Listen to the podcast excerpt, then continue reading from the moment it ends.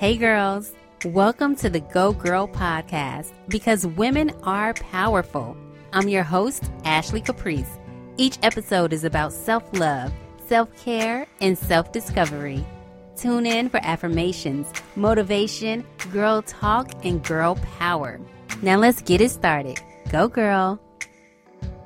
Hey girls, welcome back to another episode of the Go Girl podcast. Halloween is in a couple of days. I want to encourage all of you to take your mask off. We are wrapping up Domestic Violence Awareness Month and talking about, um, you know, how to heal after abuse. And we've talked about boundaries, we talked about the red flags and green flags to watch out for when dating someone new. And you know, a lot of abusers can wear a mask. So it's about recognizing the real person behind that mask. I'm excited for today's episode because I have Miss Monet Cullins in and she talks about how to go from victim to victor. All right.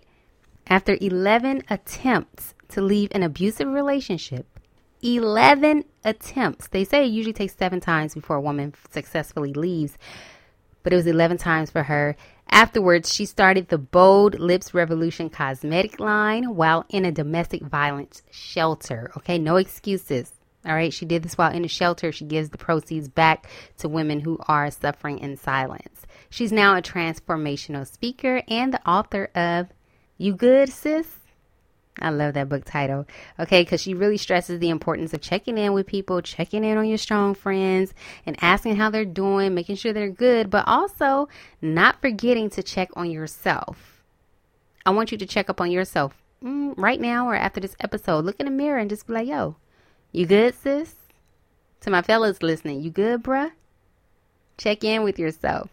Ever since the pandemic, if someone asks me how I'm doing, I pause like, hmm, how am I doing today? Not really check in. Oh, I'm tired, or I'm great, or you know, mm, things could be better, but I'm good overall. Right? So check in with yourself and figure out what you need to feel better if you're not feeling 100%. But in this episode, we discuss how Monet learned to trust her gut. God was speaking to her so many times, and we really talk about, you know, listening and being obedient to your spirit and what you hear. Because when she wasn't, that's when things started going kind of left, going downhill. But when she was obedient, she started to flourish. All right, so trust yourself, trust that inner voice. We also talk about how to heal after abuse and how she's breaking generational trauma. She's raising four daughters and making sure they do the work early on so that they do not attract toxic partners. We're all for healing over here. So I love this episode. It's another one where I teared up at the end with her sharing her story. It's beautiful. She's passionate about what she does now. She's definitely helping women. She's sharing her story, letting all of us know that you are not alone. And it's not all about just surviving, but how to really thrive after abuse. And I want to shout out everyone who's been sending me messages saying that these episodes have been resonating with them. I hear you, I see you, and I thank you so much for listening. Be sure to leave five stars and a comment and let me know what you're learning from these episodes, all right? I appreciate you. Now let's get into some girl talk with Monet Cullins. I am so, so, so excited to have my next guest on the Go Girl podcast. Her name is Monet Cullins, and she is a domestic violence survivor, a business owner, an author, and founder of a nonprofit helping to empower and uplift other women. Monet, welcome to the Go Girl podcast. Thank you so much for having me, beautiful. I appreciate you. I just want to say that uh, we were talking for like 15 minutes off the podcast. We were like, wait, we should start this interview. Right. Because it, it, was just like two women just catching up and just chatting. We started talking about the Lord and uh-huh. how he put some things on your heart. And I was like, you know what? It's good that he put it on your heart, but it's better that you listen because a lot of people yes. do not listen to what God is speaking to them or their intuition or the universe or their source, whatever they want to say, their higher power. They're not listening. Yeah. So, and they got nerve to wonder why things ain't going yeah. right. Exactly. trust yourself. Trust God and don't try to trust what the world and other people are telling you. Yeah. So, yeah. But I want to ask first, you know, this is the name of your book as well. I want to ask you, you good, sis? Sis, I'm struggling today. Okay. We, we being real. Uh, struggling though from this from the perspective of trying to adjust to all of this. I just wrote a book. Um, I'm a mom of four girls. Um, so when I say struggling, I say it's it's a, it's an adapting. It's adapting to this blessing that God has given me and being able to birth this book. Now, listen, it was a struggle trying to birth this book. Okay, we went through labor pains. I, mm-hmm. I, literally wrote this book in nine months. And so it was literally like giving birth to a baby. And so wow. I'm in a season now where I'm just I'm still trusting God. And and you spoke about it just just a second ago. So I wanted to kind of go back to it just a little bit. But even when I uh, when I started my shelter, my, my, shelter, okay, Lord, I hear you. Um, when I started yes. my cosmetics line um, in the domestic violence shelter, that was because I was obedient. When, when I was in my domestic violence relationship, I kept hearing the Lord say, "Move to Dallas, move to Dallas." And you know, I'm from Houston, and that is our rivalry city. We ain't going to Dallas. Right. There's nothing in Dallas for us you know, you come to Houston, you know, it was that type of playful thing, uh, but it was serious because I was in a domestic violence relationship and the Lord kept trying to provide a way of escape for me to get out of the relationship, but I was too stuck, you know, in my mm-hmm. own uh, ways and in my own emotions and being so attached and codependent on this, this domestic violence relationship. And so I didn't really hear God. You know, I heard him, but I wasn't being obedient. Like we said, you know, that obedience piece will literally change the entire trajectory of your life. And so when I moved to Dallas, in 2016 or 2015, I actually told my people, um, my family, like, look, look, look, y'all, I'm being obedient. The Lord has told me to move. We're moving to Dallas. Like, okay. And we did this whole going away party. You know, my family celebrated the fact that Monet is being obedient um, and trusting God. And they had no idea that it was a domestic violence part two that I was actually running from as well. Um, but that mm. obedience part and trusting God through my entire process is what literally helped me and, and still helps me to stay focused and, and stay it's my why. You know, I, I have right. other other things that are my why, but I'm reminded that uh, what I'm doing and the story that I have and what I've experienced is not about me. It's about me being obedient and me walking out the calling that God has on my life. And so when we start listening, not only when you're praying and asking God to help you and solve this problem and give you an answer to this, and He give it to you, and you ignore it like, uh-uh, that ain't what I wanted to hear. That, no, right. That, you know, and it's like, okay, and He give it to you again because He gave it to me three years consecutively. Mm. Three years back to back. And every single year I would drive up to drive up to Dallas because uh, my best friend is at the Potter's house. And I'm like, I'm, I'm, no matter what it was, Bishop would always preach. Whatever he preached, no matter what it was, the Holy Spirit would always say, This is where you're supposed to be. Move to Dallas. And I, I'm going back. I'm going back. And so the disobedience is is yeah. the part where we say the obedience is better than the sacrifice that I ended up having to deal with things that I necessarily wouldn't have to had I just been obedient. So you said that piece there, sis, and I, I, had to touch on it because we have to be obedient to what God is telling us, you know, to to, to your higher power. Uh, you know, listening. Don't just ask, but actually take in what you hear. As hard as it may be, being obedient is is the is the, the best thing that you can do. Well, I think a lot of people probably don't know that it is God speaking to them, mm. that it is like, you know, their true self speaking to them. They're probably like, oh, this doesn't sound right, you know, because sometimes it doesn't make sense, you know, yeah. it's totally different. Like you said, uh, Dallas and Houston, rival cities, you mm-hmm. know, like why would I, why would I go there, you know, and you're, you're listening to it, but you're like, mm, I, I don't think that's what I'm really supposed to do. So you're doubting it because it doesn't sound like what you your ego self right. would really want to do. So it's about like really trusting your true self and like letting God guide you instead of you being like, nah, I got this. And like you said, you go through more when you don't listen. Yep, we, you don't listen. You stay in situations, relationships, jobs too long, and you suffer more because you're not listening the first time. You're not listening to say the red flags. You're not yeah. listening at all. So then you stay and then like worse things happen. But to your point and even my point, like worse things happen, but it still births something beautiful because yeah. it becomes a testimony and we're able to share that testimony with others and help others. And that's what you're doing now. So it, it actually, you know, worked out perfectly. Perfect. Always yeah. on his time, but you just got to get there. You got to meet him there. Got to get there. You got to get there. Got to get there. Uh, let's talk about your story of domestic violence. And I read on one of your posts on social media that actually you left 11 times. Mm. So talk to me about about that. Like what was the struggle in in leaving? What made you return? Because one question that we all can't stand is, well, why didn't you just leave? It's like, listen, we try. Mm-hmm. We try. Mm-hmm. So let me know about that that push and pull of the 11 times and what was the final straw? So i think for me um, when we met we were uh, 14 and 15 years old. Okay. Uh, his dad was abusive to his mom. My mom was being abused by my stepfather. So we trauma bonded. And um, we bonded on uh, so many different things. And it was such a deep trauma bond that we we had this this idea in our head that we did not want to no matter what it was create this family dynamic that we saw with our families. You know, we didn't want to repeat the cycle, but we didn't have the tools on not on how not to do so. So we repeated the learned behavior. And so for most of the time, I feel like both of us at a, you know, felt like, well, shoot, I can help her where I can help him. Because one thing I will say, um, I was not in the typical domestic violence relationship. As I said, um, we trauma bonded. And so I was aggressive at some point, and so was he. Uh, there were times where he would do stuff and it would just literally infuriate me. And because I was so tired of being abused, I fought back, you know? And so it wasn't a matter of, you know, him being abusive, I never did anything, but there were times where we literally um, were at each other. And I understood the dynamic of our relationship a little different now. I didn't understand it then. I always saw it as he's just so angry all the time. He's so abusive, just all of these things. But then I attributed to the fact that, well, his dad was like that, you know, and right. my stepdad was like that. And and my mom stayed with my stepdad uh, well after he stopped the abuse. And so in my head, okay, well, as long as he stops the abuse after a while, then you're good. You know, y'all went it'll get better. Patch. It'll get better. You know, it went through the rough patch, but we weren't married yet.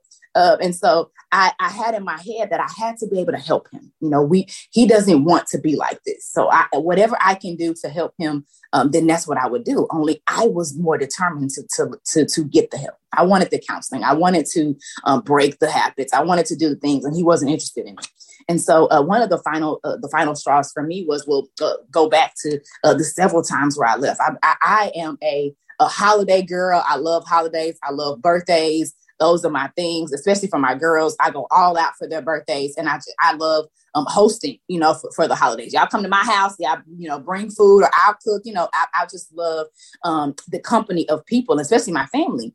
And so um, I began to hate holidays because every single holiday it seemed like you picked a fight, or we got into it, or it was just like, good lord, like what is happening? Like everything that I'm starting to enjoy is now being uh, covered up by this trauma and by this this pain that I keep experiencing and I don't like this you know and so right. um, I started to notice that was the first time that I left uh, was was like okay it was Thanksgiving and called the police um, and the police officer because I had made a call before only booked him on a traffic warning. He was back at my house that night. Oh my god! And so um, it was like, okay, well, um, so the police are not going to really do anything because they feel like, oh, well, you've called several times, so you don't really want him to leave. Um, that type of situation.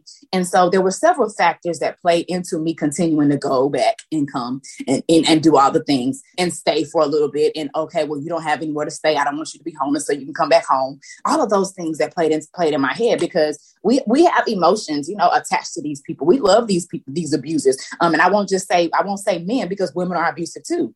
Um, right. so we have things that are connecting us and that are trauma bonding us closer or we are codependent on that we don't necessarily recognize at the time. And so my final straw for me was when I was in a, um, after leaving, it may have been after the 10th time, around, I guess the 10th time, because the, the 11th time, um, I actually, was the time that I moved. But we were arguing about something and I couldn't even remember exactly what it was. And normally, most of the time, you can't remember what the arguments were. You can't remember exactly who, the details of who said what, how did it, you don't remember all right. Um, and so I remember that we were just arguing, and the gaps that I remember, I blacked out. And I remember just hearing him wake, like shaking me, like mm. wake up, crying over me because he thought I was dead. Um, okay. And so, but I could still hear it. Um, my eyes were closed and I just laid there. I was going to wake up and do, I, I just laid there um, because I wanted him to understand that this is what could have happened to me. But while laying there, the Lord came to me again and said, When are you going to be obedient? When mm. are you mm. going to trust that I have your best interest at heart? Think about your babies that are in the other room. I have four daughters now, but I had three daughters at the time. Think about your children that are in, in, in the other room. And so I literally, it was a wake up moment for me because um, it was almost like, okay, he could have killed me, you know? And then what about my children, especially with my family not knowing the details? My grandfather is a pastor. And so wow. um, he's a pastor, but he bears arms. Okay. And so I did not want to listen, I did not want, you know, you to, to do anything to him. You know, I, right. I got this. It's okay, you know, type of thing. And so I didn't want to involve my family. And so I suffered in silence most of the relationship. And so when the time after that, uh, time after this argument, um, he came to, we had separated and he came to my house uh, so he could pick up the rest of his things. And I was just so tired. And so I took a bottle of pills, uh, Tylenol PM, and I drank some wine and I was getting ready to go to sleep. And so he came in and I was literally, literally get, he was still there, but he uh, came into the bathroom and I was getting ready to take some more. And he was like, this bottle was full. Like, how much did you take? And I was like, don't worry about it. Like, just, you know, leave me alone. I was just out of this space. After I took some more pills, he starts wrestling me, trying to get the rest of them out of my hand. Um, and so my best friend comes in because she was living with me at the time and is, you know, thinks that he's abusing me and runs and is like, what is going on? What is going on? He's like, she took a bunch of pills, you know, all of this, um, mm-hmm. a suicide attempt. And so right. uh, I was at a place where, of course, when, after that, uh, um, fast forward, I moved went to the hospital and put me in a psych ward. And I was in a psych hospital for a week and a half. When you attempt oh suicide, that is what, you know, has to happen. And so I'm sitting and I'm like, no, it's okay. Like, you know, I don't need to be in a psych hospital. You know, I'm I'm okay. And so while being in the psych hospital, um, the, the psychiatrist diagnosed me as have as being severely depressed from my childhood, um, because I was abused as a child, and then I got abused as an adult, going into a domestic violence relationship. And so abuse and trauma and depression, the mental health aspects of it was always something that I dealt with, but I didn't really know um, how to get out of it. I didn't really know how to channel that energy or how to deal with that energy. And so when um she she told me that, and she's like, "Well, this is," I'm like, "I'm not taking any medicine. Okay, that's that's just not me. Um, I'm not mm-hmm. I'm not doing it." Um, and she explained the, the the the magnitude of the trauma that I experienced. That I needed to at least try you know, just try to take some medicine coupled with therapy. And so I began to go to therapy and, and all of these things. And um, it was one of the things that I was like, okay, but I, I got to get away from him because I can't still be in the same city. Right. Then it popped in my head. I told Dallas. you to move to Dallas. Yep. And so I said, okay, Lord, oh Lord, I'm moving to Dallas. Like just the reality of it. I sat in the reality of it. Um, and then told my family, hey, this is the plan. This this is what we're doing. Um, of course, left the other pieces out. But I was hurting and I was I was going through a lot and I had, I was tired of being abused. And so even with three children, trying to commit suicide was a huge red flag because it's like, sis, yeah. You're not, you're not even ready to, you can't even live for your children. He's not worth that.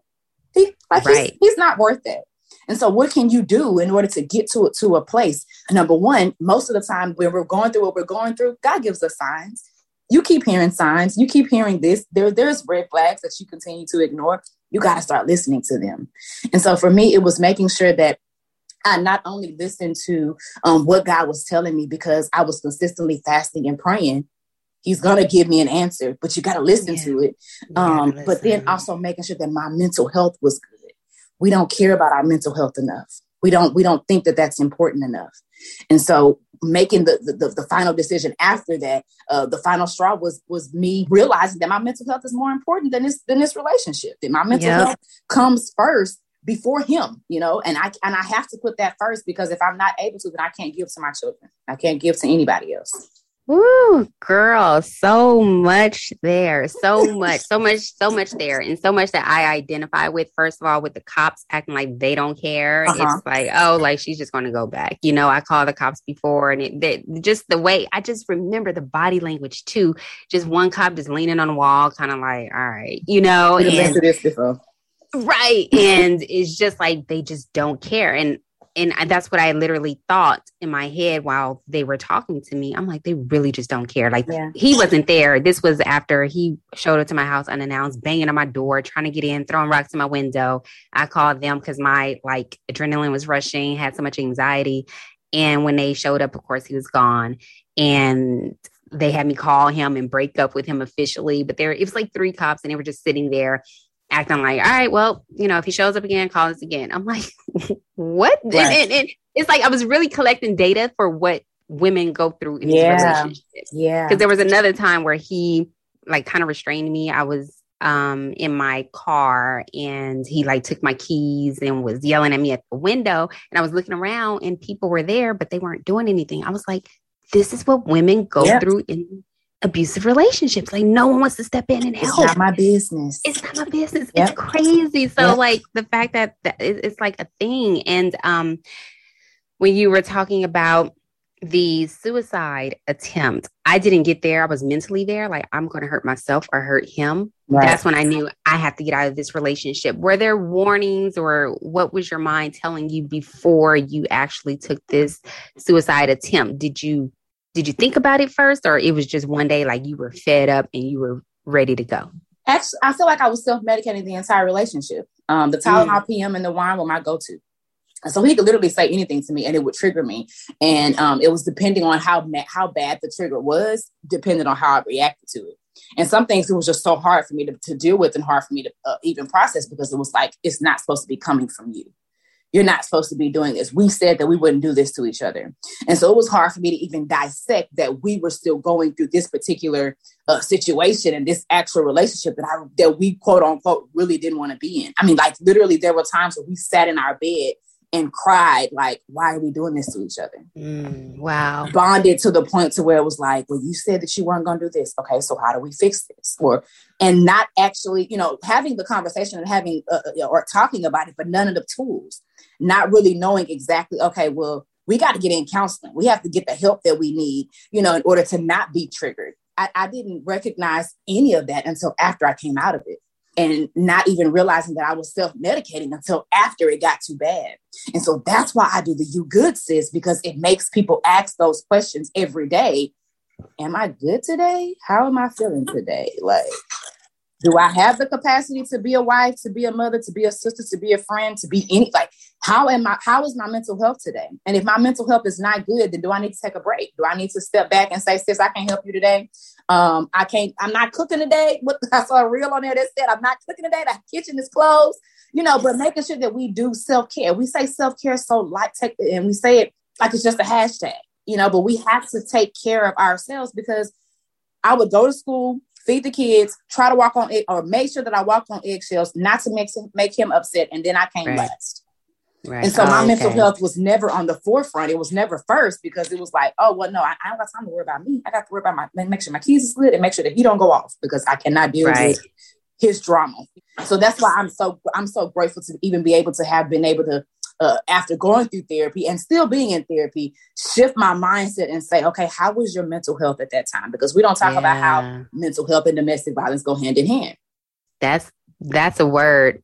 I remember um, towards the end when I'm doing my affirmations, and I know you're all about affirmations too. And I'm like, I am happy in the mirror, and just tears rolling down because I did not believe it myself. I knew, I, like now, I can say I'm happy and I have a big smile on my face. I'm like all joyful and cheerful. At the time, it was just tears because I knew I was lying to myself. That was like my mental health check in. Yeah. And I, I love that you ask, like, just ask yourself daily, like, you good, sis? And and see how are you really feeling? If someone asks you, how are you doing?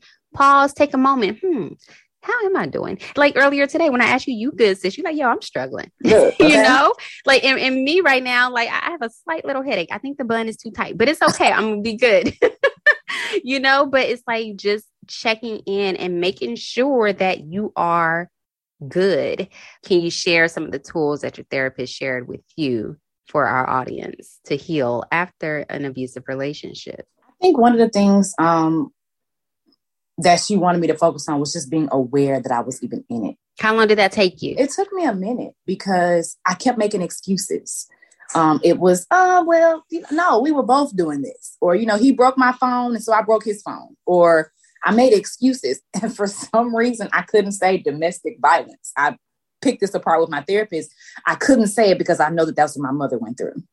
And it was hard for me to live with the reality that I repeated or walked in her footsteps of and being in this, knowing that I was trying so hard not to. Not to. So the reality of of me being in a domestic violence relationship, or the reality of me having to accept it, was something that I ran from.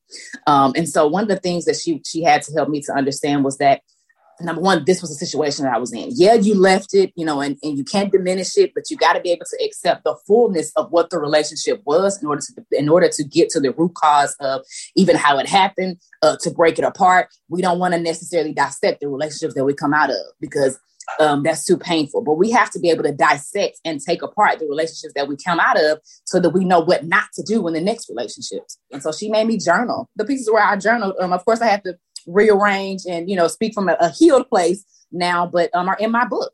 Uh, just different parts that I recognized while I was in the relationship. Just um, you know, different things where did this happen, or is this something that I made up in my head? Okay, were you protecting yourself, or mm. were you mm. being defensive, or you know, all of those things that we're not really aware of when we just say domestic violence, but getting to um, the actual things that make up a domestic violence relationship. And so um, that was the first thing is number one, being able to be aware and, and understand that this is what you what you have been through, um, and this is what you what you have experienced, but it's not the end of it. So the next thing was um, me learning how not to self sabotage and understanding that I deserved better than um, what was coming to me when I moved into the transitional living because I, I, started therapy in the shelter and uh, of course continued it. But then I had um, while I was in the transitional living, I remember sitting in, and talking with my caseworker and and, and um, all these good things were happening. I started the company. I would have certain meetings and would sabotage the meetings or not go into the meetings like I know I could confidently because mm-hmm. I felt mm-hmm. like, oh, but what if they feel like this? Or what if they see this side of me? Or what if, you know, I had all of these limiting beliefs in my in my head that stopped me from actually walking fully in it because I was still thinking or hearing those thoughts that I heard in my abusive relationship. So mm-hmm. understanding number one that you're in a domestic violence relationship, but then unpacking the things that you sometimes rested so comfortably in while in a domestic violence relationship. So whatever he said, I believed you know, if he said something negative or whatever he, you know, verbally abused, and it was like, oh well, shoot, maybe I am doing this. Maybe I am this type of person. You know, maybe I I don't clean up like he do. And if anybody knows me, knows Monet's house is speak and span. And so even with it being clean, it was still just like certain things where it was like, okay, I'm still I'm not good enough. You know, he's still complaining about this, or he's still, and so that not being good enough went into every other single area of my life, even when good mm. things were hmm. happening. And so I began to self sabotage and not even knowing it. I never knew, I had never heard of self sabotage before going into this, this therapy session. Yeah. Never heard of it. I never even knew that it was a thing. And so being able to fully walk in um, what I knew I deserved was something that was the hardest thing for me because I always heard, like I said, well, my mom was also verbally abusive. Um, and so sometimes her tones would be condescending or, you know, well, not verbally abusive. She would empower us, she would encourage us, but then some stuff is like, well, how you don't know how to do that? Well, mom, you didn't teach us. You didn't. You didn't teach us how to do that. You know that. You know, and it's it's different things like that that I that I had to different triggers that I had to um, unpack and understand. Um, even sometimes too, I think that we don't think about how um, the thoughts that we are thinking or the thoughts that we sometimes meditate on or walk out every single day are not our thoughts, but it's thoughts that we heard as a child or we or we're conditioned we're conditioned to hear, oh well, somebody said this when I was when I was five, so it must be the truth. Somebody said I was too fat, or that I ate too much, or that I was picky, or that I was greedy, or that I was too skinny, or whatever when I was six. So this must be my truth. This must be my reality. So going back and unpacking those thoughts, whether it's domestic violence or any type of trauma, uh, and and counteracting them with our positive affirmations that we do every day. And I love that you say that you speak them into the mirror because I have to do that because that's the hardest thing. It's the hardest thing to be able to speak to yourself in the mirror and say it. It's different when you, oh, this is my my, my affirmation. I'm gonna do this on the way on the way to work, you know, right? You know, and not intentional about it, but actually taking the time to um, speak to yourself and talk to yourself to where you actually believe it. Because if you don't believe it, you, it doesn't activate anything. It's just words on a paper. Yep.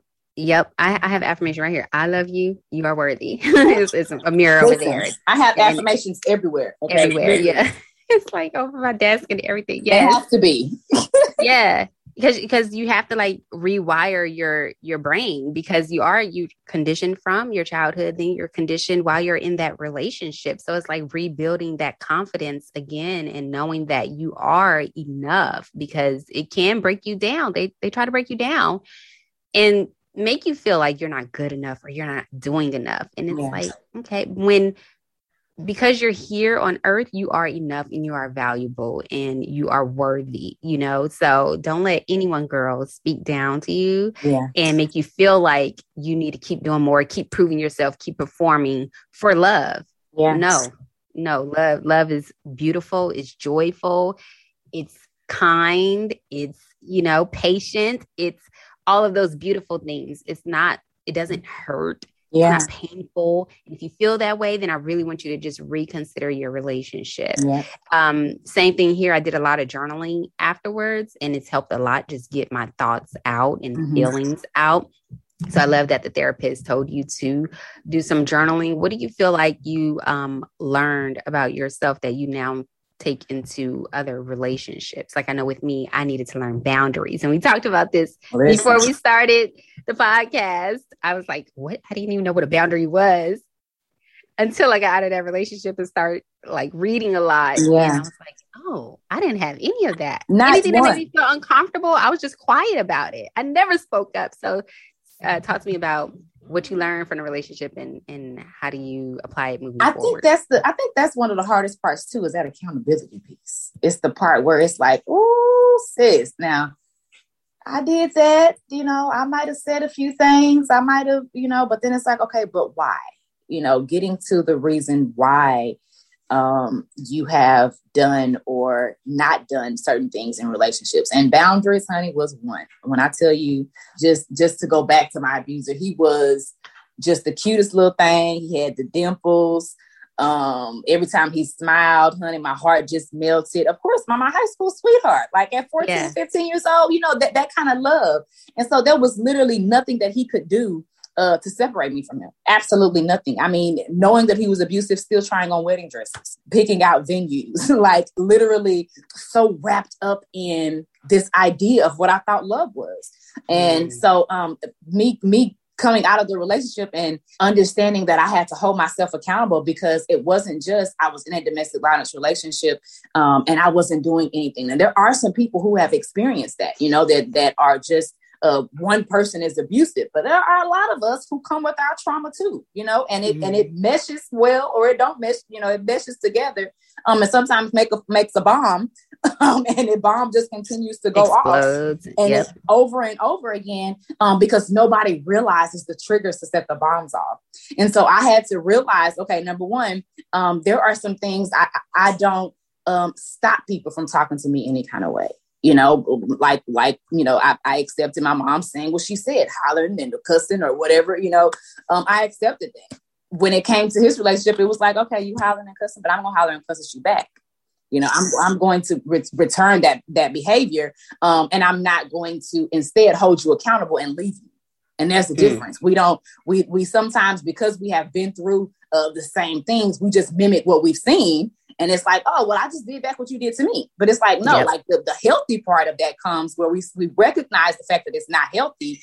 And then we say, okay, well, this is what I'm going to do because um, I have to make sure that I am not repeating this habit, that I'm not repeating this step, that I'm not recreating the exact same thing, especially uh, when it comes to my daughters. You know, I had to make sure that I that I held myself accountable uh, to what I was doing because I didn't want my children to repeat the same thing uh, because I literally watched my mom go through it. Uh, and so holding myself accountable to being abusive and to holding myself myself accountable to the, the verbal abuse and being provoked and, and provoking uh, because I was that person, especially if I felt hurt or if I felt like you hurt me, then I was going I was gonna make sure I hurt you back.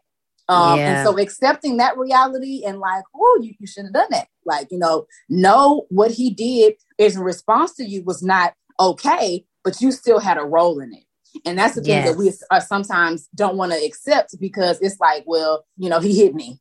Okay, so what happened? And it's not that we're asking what happened because it was your fault that he hit you, but what happened, what transpired so that you can dig up what happened so that you can make sure that you may, you are not triggering him.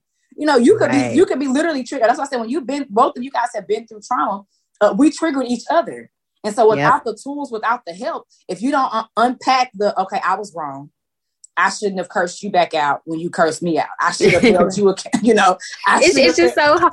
It is so hard when you're like in, in that it. situation, yeah. but it's like, sis, it's going to make it worse. Like, dude, so much worse. yelling, but I'm still at this space. Like I'm calm so that it doesn't escalate anymore, you know? Yeah. And, but it's like that takes a certain strength because, you know, if, if someone keeps yelling and, and if they're cursing at you too, then I can only imagine someone wanting to react yes. and just to protect yourself and, and save yourself, you know, and let that person know, like, no, you're no. not supposed to be like that. Right. And then right. going back and forth, and it just doesn't make anything better.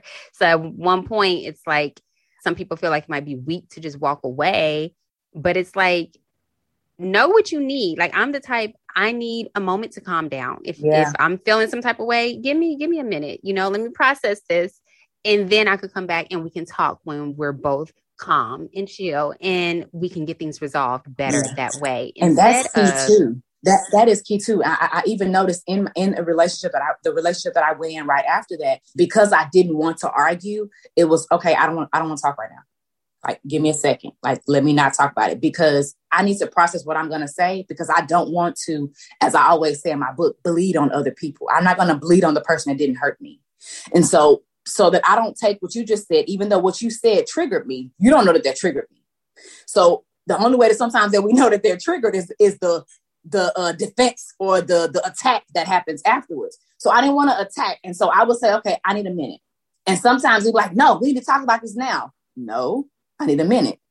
For your best interest, we need a minute. For your best interest, we need to walk away and, and have a conversation. I noticed that that too, you know, me being able to stop and pause and process responding versus reacting. Because when you take a moment and respond, um, then you're able to process things better versus just, oh, that's an attack. Let me immediately react to you. And it's like, no, it's not an attack. Because even just learning how um, when somebody actually loves you, they are going to hold you accountable they are going to correct you when you're wrong. And sometimes that may come across as attack. They may come across as you criticizing me um, or not understanding how this is what I've been through. So this is why I am. And it's like, yeah, that's what you, that's what you've been through. This is why you, but at the same time, you can't do this to people.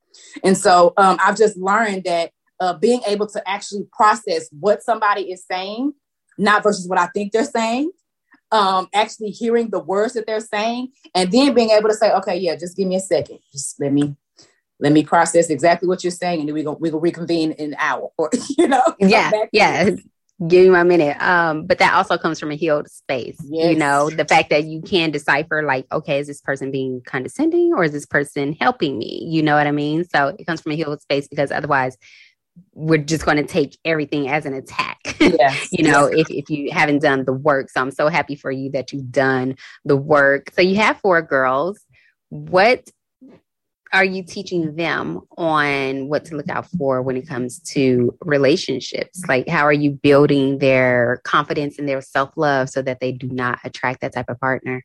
That is a really good question because we just watched the movie Enough. Okay. And that is my favorite movie um, because it is classic domestic violence.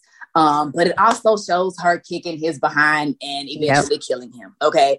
Um, and I absolutely loved it. Uh, you know, maybe not the piece of him dying, but listen, right. it's got to be you over me. It's got to be you. Um, yes, because she fought back. She, she had enough. Fought back and not and and so um, there's domestic violence what is my mom, and it made me think, what am I teaching my babies? You know, I pour into the world, I pour into Instagram, I pour into Clubhouse. Like, am I teaching my babies?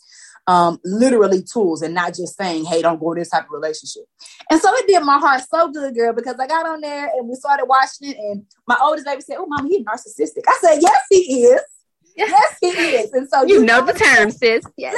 Listen. So she was able to recognize um, yeah. just the part where, you know, where he, the initial part of him of trying to be controlling about the house or something like that, that, that she noticed that um he was narcissist. And so I paused and said, Well, what is a narcissist to you? Like, you know, we began to have dialogue and have conversation about that. Awesome. Stuff that we would have never I've never had, you know, in my family that um I feel like in our generation we don't we don't ever talk about. So I have the hard conversations with my children. I have the conversations where I really want to pick their brain and understand where they're coming from or, or their mindset about certain things because when we don't, then TikTok and Instagram and and school and everybody else puts that in their heads. Yep. And then they're able to form it from what they're saying versus what your truth and what your reality is, or excuse me, what your what your belief systems are, you know, in your household. So we have to be able to to narrate to, to um, narrate the conversations and have it to to what we want it to be. So having that conversation and even just watching that watching them um, her go through the entire thing, and I, I made sure that they that they paid attention to the parts where the um, trainer taught her mentally because at one point she broke and she was like, I can't do it. I can't do it. Mm-hmm. She called and, he, and her guard was down and he tried to kill her. And mm-hmm. so mentally, she had to be strong enough to even go into the house to fight him. And so I wanted my girls, to, you know, I pointed that out to them, like making sure that you are aware that, um, especially when you've been through any type of trauma, and they have been in therapy um, since we left the shelter and will continue to be in. And I already told them this is the rule of the house until you graduate uh, or move out of here. Um, and I pray that you continue it as an adult. because they have to unlearn the trauma that they lived in. They have to unlearn that it, as a child, as a child. Um, as no matter how many conversations that I have with them, they still have to unpack the things that they experienced as a child. And so, uh, being in therapy and, and making sure that, um, or continuing to be in therapy and making sure that we have the conversations, even when it seems like, "Oh, mama, we tired of talking about this." I know, sis, but listen, Okay. It's going to help you one day. It's going to help you one day. Um, being able for them to be able to express their emotions. You know, mama, I, I, you hurt my feelings when you said this and being able to deal with what right. they bring to you, you know, like mama, you shouldn't have said this to me. Okay. Now wait, now what did I say? You know, and, right. and actually listening to what they're saying, validating their feelings and their emotions, because when we validate it, they don't look for it anywhere else. When we validate how they feel, when we say, yes, this is, you are right. So This is how you feel um, I apologize. How can we correct this behavior? But I've even implemented with my children because I I, I was also triggered um, at a particular time where I would tell my children, you know, hey, come and talk to me. Like y'all can talk to me whenever you need to. And I'm sure, uh, you know, all mothers say that. Like I want you to come and talk to me. But when they come and talk to you, they can't come and talk to you. You know, you you reacting in the wrong way, or you screaming, or you're upset, or you go off the handle, and it's like, oh, okay, yeah, I'm not going to make a talk to her. You know, I was that way with my mom. And so, okay, well, I recognize that that is something. This, and this, they were, they were maybe like really young, like maybe four or five years old. And I remember just responding like, oh, like no, I don't want you to do that, you know. And so, okay, well, this is what we do. I created a bucket, um, and they write it on. They write it down. So if we need to write each other notes, and I'll write you back, or I'll come to you if I know that I'm okay with talking about it. Then I'll come to you and speak to you and say, okay, hey, listen, let's talk about this. But if I know that it's potentially that I might um, be triggered because I don't want you to do this and I'm being a protective mommy, then I'll write you. That way I can erase it, ball it up, throw it in the trash, you know, and actually right, write out and be intentional about what I'm saying versus because words you can't take back. And so I created that, like, I want y'all to be able to talk to somebody, which is why I make sure that therapy is also important and that it'll never leave. Um, because even if you can't come to me and talk to me, talk to a therapist, talk to somebody who can help you.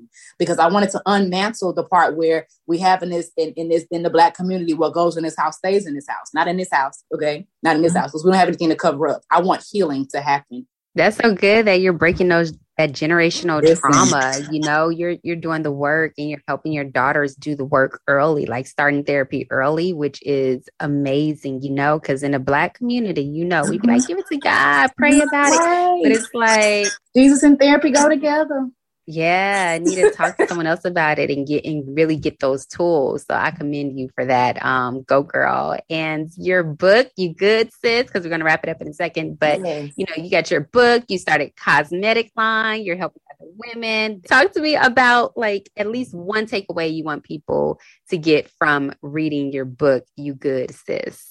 So you good sis derives from, um, as I said, being in a domestic violence relationship and going through child abuse and suffering in silence. Um, and a lot of us suffer in silence. Uh, silence. A lot of us go through a lot of things that people, you know, sometimes we might take to our grave that people never know that we've gone through, um, and it affects our mental health. And so when I wrote, um, even created the title, um, I had no idea that this was going to be the name of my book when the Lord told me to name that. So I'm like, that don't even make sense. You know, that makes absolutely no sense. You know, what, what does that mean? Um, and then it began to help me to process how uh, when I was going through child abuse and uh, as, as a child, and somebody would just say, Are you okay? Like, do you need anything? And it was like, oh, okay, well, you care that I'm I'm hurting, that I'm going through what I'm going through, that I'm experiencing what I'm okay. So no, I'm not okay. Let me tell you. Can you listen? Yeah. You know, do you have a few yeah. minutes, you know, to talk? When people would ask, Am I okay? I wanted to say, No, I'm not okay. Like, but I couldn't you know, and I couldn't actually share. I couldn't actually go through talk about what I was what I was experiencing uh, because of CPS being involved or because of all of the things. And so um, I wanted to be able to extend that to people to to the strong friends, especially who are always encouraging the sister, who are always um, hey sis, how are you? I'm good. How are you? No, I'm all right. We, we're gonna check on you. And they really hurting on the inside. They're really, yeah. you know, going through. Um, even my one of my best friends told me um, that she didn't even know that I was really going through the depth of what I was going through because most of the time when she called me, I was always asking her how she was doing. You know, mm-hmm. how are you doing? How are you processing? What are you dealing with? Um, and I would keep all my stuff to myself because that's what I was conditioned to do. I was conditioned to just suck it up and deal with it, especially being at the oldest child Um, I had a lot of weight on my shoulders. Uh, and so then the other idea of that is being able to ask myself, am I good today? You know, sis, are you good? You know, or do you have the uh, capacity to to give to um, another person today? How is your mental health? Um, are there some things that you need to kind of implement in order to help your mental health be in a, mental, uh, a better uh, um, mental health space um, and then recognizing those flags recognizing when you're not good recognizing um, that it's okay not to be okay um, but then not staying there not staying in the place where you feel like um, oh my god this happened to me and oh my god you know i, I um, have learned how to come from a victim to survivor to advocate and sometimes we have to get out of the, the, the mentality of a victim which sometimes it feels so good to stay a victim and oh po me um, but at one point at some point it has to say yes, this happened to me. What am I going to do about it? You know, and if I if I don't choose to um, ab- embrace that part of it, then I, in turn, will allow the next generation of, of my family or my friends to experience the same thing. Um, and so just creating that community and being able to ask that sis and ask that friend um, that you're always talking to, like, hey, are you good? And like, seriously, no, tell me, are you good? Like, be honest with me. Um, and not necessarily just, you know, trying to probe into their business, but um, just sending a text message every now and then, you know, hey, I'm here if you need me. I'm here to support you, you know, because some people may not feel like or feel comfortable, you know, expressing how they're mm-hmm. feeling. But just sometimes, sometimes knowing that you're there, sometimes knowing that, hey, I'm here for you if you need me, um, goes a long way, especially people that suffer in silence. So making sure that you're able to, uh, number one, check on your strong friend and, and create that community around that, uh, which is why we do the You Good mental health check-in on Clubhouse, um, but then also being able to check in with yourself to make sure that you're good because you cannot give uh, from an empty cup, and, and and if you do, then it's probably running on fumes. Um, and so sure that you are um, giving from a full place and giving from a place where you have enough to be able to pour out from the overflow. So um, that that that would be the main thing is being more aware about how you are and how you, the people around you are. Yeah, check in on your mental health, girls. It is so crucial. Uh, Monet, you have been a pleasure to talk to. I feel like I could just talk to you for hours. Like yes. just one of my girls, you know, we just chop it up like like we were doing beforehand. We were like, wait, we wait, start okay, the show. but um, it, has been a pleasure having you on. Let's definitely keep in touch. I want to say, you go, girl, for everything that you're doing. Tell people how they can buy your book, how they can follow you on social media, so that they can get some more of this like wisdom. So they can buy my book at blrcosmetics.com, where they can also purchase the BLR lipsticks. The, um, I started my cosmetics line while I was in a domestic violence shelter. And so we give a portion of our proceeds back to survivors of domestic violence. And so when you purchase directly from me, um, you're able to actually give back a portion of our proceeds uh, to other survivors who are in need. Um, so you can get my book and the lipsticks on the same website. And um, on social media, I am Mo Speaks. And then I also have BLR Cosmetics on, uh, on Instagram. And we do a mental health check-in every Monday, Wednesday, and Friday, 11:30 Central Standard Time um, on Clubhouse. Uh, and it's literally just a, a, safe space for women to come and be vulnerable and share their experiences. We have licensed therapists and, and relationship experts that are normally on stage um, that are able to give you advice and pour into you. And then if we're not able to pour into you, then we give you resources and um, accountability and encouragement. Um, you literally just never know what you get in the room. You know, it might be crying, might be worse, it might be praying, and we might be ready to pull up, you know, and, and support you in, in, that in that regard too. So um, those are those are how you can re- uh, how you can uh, reach me. My book is also on Amazon and then Barnes and Nobles as well. Ooh, Monet, congratulations on everything. Like, ain't nothing about a Go Girl is not about me at all. Like, I'm bringing wonderful women like you on to my podcast to share your stories for other women. Like, this ain't got nothing to do with me. You know what I'm saying? And us like letting other women know that you're not alone and there's a way to get out and there's a way to thrive and there's a way to be successful after it and there's a way to trust yourself again, to have healthy love again, to be mentally stable again. Like, yeah there it, this is not about me at all. You good sis is not about you at all but we are definitely helping other women. And so this has been wonderful. And thank you so much monet. Like go girl for everything that you're doing for sharing your story for having that courage and being brave enough and finally listening to yourself so that you can help other women so that you can help yourself that you can help your daughters. It's beautiful to see. So congratulations on thank everything. You. and i just want to say go girl. Thank you so much for having me. I have enjoyed our conversation definitely.